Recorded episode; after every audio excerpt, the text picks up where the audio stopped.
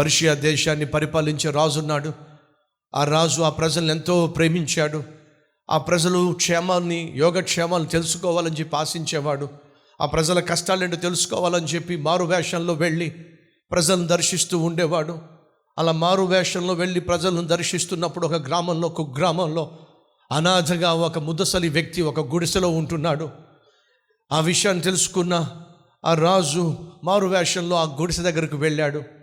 ఆ పేద తండ్రిని చూశాడు పలకరించాడు ప్రేమగా మాట్లాడాడు. ఎందుకు ఆ పేద వ్యక్తికి ఇతని మాటలు బాగా నచ్చినాయి? ఎవరో నాయన నువ్వు చాలా చక్కగా నాతో మాట్లాడుతున్నావు. నాతో ప్రేమగా మాట్లాడి పలకరించి పలకరించిన నాథుడే ఈ ప్రాంతంలో లేడు. నీ మాటల వల్ల నాకు ఎంతో సంతోషం. కూర్చోబాబు అని చెప్పి కూర్చోబెట్టాడు. సాయంత్రం అయింది. ఇప్పుడేం వెళ్తావులే? భోంచేసి వెళ్ళని చెప్పి అన్నాడు చక్కగా కూర్చోబెట్టాడు ఏదో వండి పెట్టాడు. అతను భోంచేశాడు. కబుర్లు చెప్పుకుంటూ ఉంటే రాత్రి అయిపోయింది. ఇప్పుడు ఇప్పుడేం వెళ్తాలేవయ్యా నా ఇంట్లో ఎవరు లేరు నా అన్న వాళ్ళు ఎవరు లేరు నాతో మాట్లాడేవాళ్ళు పలకరించేవాళ్ళు ప్రేమగా ప్రేమను పల చూపించేవాళ్ళు లేరు. ఈ రాత్రి ఇక్కడ ఉండిపో ఒకవేళ ఉండాలనుకుంటే రాత్రి ఉండిపోయాడు రెండు రోజులు ఉండిపోయాడు నాలుగు రోజులు ఉండి ఆ తర్వాత వెళ్ళాడు. కొన్ని రోజులైన తర్వాత ఆ రాజుకి తాతయ్య జ్ఞాపకం వచ్చాడు. అసలు ఎలా ఉన్నాడో చూద్దాం అని చెప్పి ఆ రాజు మరలా తిరిగి మారువేషంలో రాకుండా ఆ దేశాన్ని పరిపాలించే రాజుగా రథం మీద ఆ గుడిసె ఎదుటికి దిగి వచ్చాడు. అలా దిగి వచ్చినప్పుడు ఆ గుడిసెలో ఉన్న తాతయ్య బయటకు వచ్చాడు. చూశాడు. ఏమిటి రాజుగారులా ఉన్నారు ఏమిటి? నా దగ్గరికి ఎందుకు వచ్చారు? అని చెప్పి వణికిపోతూ బయటకు వచ్చినప్పుడు ఆ రాజు రథం దిగి తాతయ్య బాగున్నావా? అని పలకరిస్తే ఈ స్వరం ఏదో నేను గతంలో విన్న స్వరంలా ఉంది. రాజా నువ్వేమిటి నా గుడిస్ దగ్గర రావటం ఏమిటి? అన్నప్పుడు నేను రాజును పిలుస్తున్నావు కానీ నేను ఎవరో తెలుసా నీకు? అదే నాకు అర్థం కావట్లేదు రాజు అని తెలుసు కానీ నీ స్వరం మాత్రం నాకు చాలా పరిచయం. ఏం తాతయ్య నన్ను మర్చిపోయావు? నేనే తాతయ్య. నాలుగు రోజులు నీ గుడిసెలో నీతో పాటు ఉండి గంజన్నం తిన్నాను. నీతో పాటు ఇక్కడ నేల మీద పడుకున్నాను.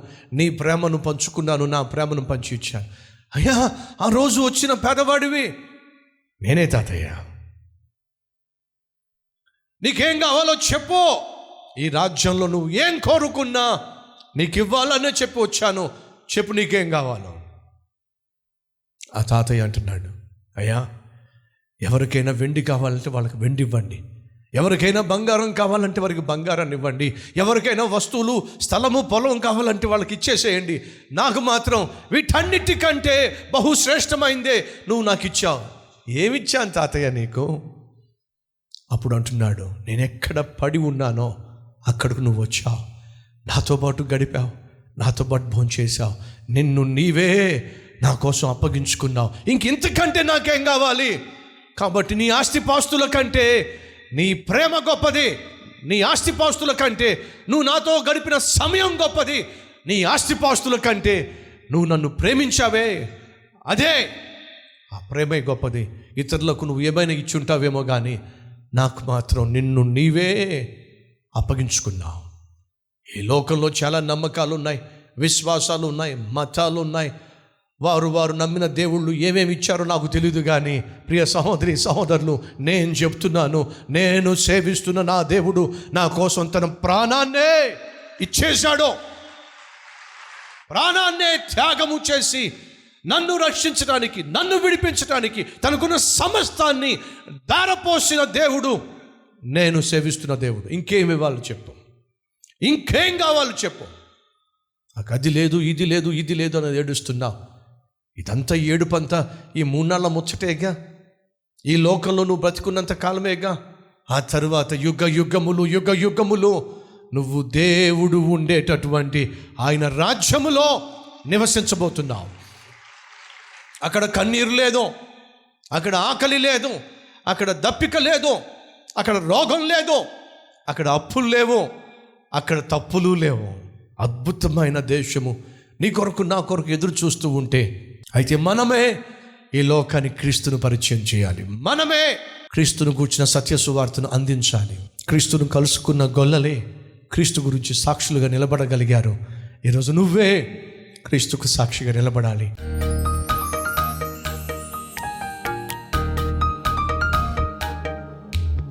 మహాపరిశుద్ధుడు అయిన ప్రేమ కలిగిన తండ్రి స్ఫూర్తిగా స్పష్టంగా మాతో మాట్లాడాం ప్రతిస్పందిస్తూ దేవా నీ చిత్తమే నా చిత్తము నీ ఇష్టమే నా ఇష్టము.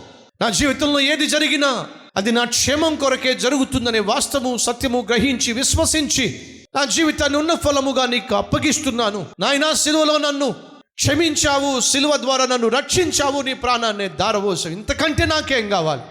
చాలు ప్రభువా అనేటటువంటి అద్భుతమైన వాస్తవాన్ని గ్రహించి ఇక నుంచి ప్రభ నీ కొరకు జీవించే భాగ్యము నీ చిత్తమును నెరవేర్చే భాగ్యము. ఆ గొల్లల వలె నిన్ను కలుసుకొని వెళ్ళి టైం పాస్ చేయక టైం వ్యర్థం చేసుకోక నిన్ను ప్రచురము చేసే అద్భుతమైన ధన్యత మా అందరికీ అనుగ్రహించి మీ నామాన్ని గనపరుచుకోమని ఏసునామం నామం పేరట వేడుకుంటున్నాం తండ్రి.